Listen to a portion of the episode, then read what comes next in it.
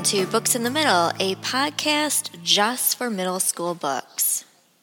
Have you ever seen something and even though you maybe didn't understand what you were seeing, you kind of realized you were seeing something big? Like big maybe in a good way, big maybe in a bad way. Well, that's what happens with Stella and her little brother Jojo. It's actually Jojo that sees it first, but he goes inside and he wakes up Stella and he's like, Come here, you gotta come check something out. So they go outside and they look across the backyard of their house, kind of back across, there's a pond a little ways away. And they see a bunch of guys dressed in white sheets and white hoods, and they're burning a cross. They realize this is probably not good, and they go inside and they wake up their dad. And their dad is horrified because their dad realizes what he is seeing is the Ku Klux Klan. Now, the Ku Klux Klan have not been active in Bumblebee, North Carolina for several years. The year is 1932, and Stella's dad decides that everybody who's black in the community needs to know that the Klan might be active again. Not long after this, Stella's parents have a picnic where everybody comes over and everyone's just kind of hanging out and talking. But Stella overhears her father talking to a couple of the other men that are there, and he admits something that kind of shocks her. I sure would like to cast my vote, Papa added.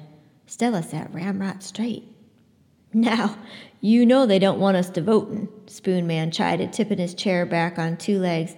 Maybe that's why all of a sudden are wearin' uh, bed sheets off their clotheslines again. Look, I'm not looking for trouble. I just think I ought to be able to vote, her father said evenly. What for? Mr. Bates asked, coming up to the porch, taking his time as he climbed with his crutch. He'd contracted polio a few years back, the only person in town who had, as far as Stella knew. She scooted to the far side of the steps to give him room and began rubbing each of her toenails clean with a little bit of spit, hoping she'd stay unnoticed. Won't make no difference nohow. Won't put a nickel in your pocket or a biscuit on your table, Spoonman argued reasonably. It would to me, her father replied stubbornly. I live in this country and I ain't no slave, and daggone it, I want to be allowed to vote. Dr. Hawkins swirled his tea around and gazed into the bronze liquid. Jonah, I've looked into this. You know they've gone and set up these poll taxes. I know. And a literacy test about the Constitution you gotta pass. Stella's father set his jaw. I know all that. Get ready for questions like how many bubbles in a bar of soap or how many wrinkles in an elephant's trunk, Spoonman said. Stella noticed that none of the men even smiled. This was dead serious. And the KKK? They get a report of any colored person who tries to register. You want that hammer hanging over your family? Mr. Bates's face went angry. You already got them burning crosses practically in your backyard. Her father looked to the distance, out across the pond.